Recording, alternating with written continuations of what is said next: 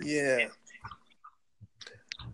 Problem with that is, I think, is because uh, the moral values that we used to cherish uh, are things of another day now.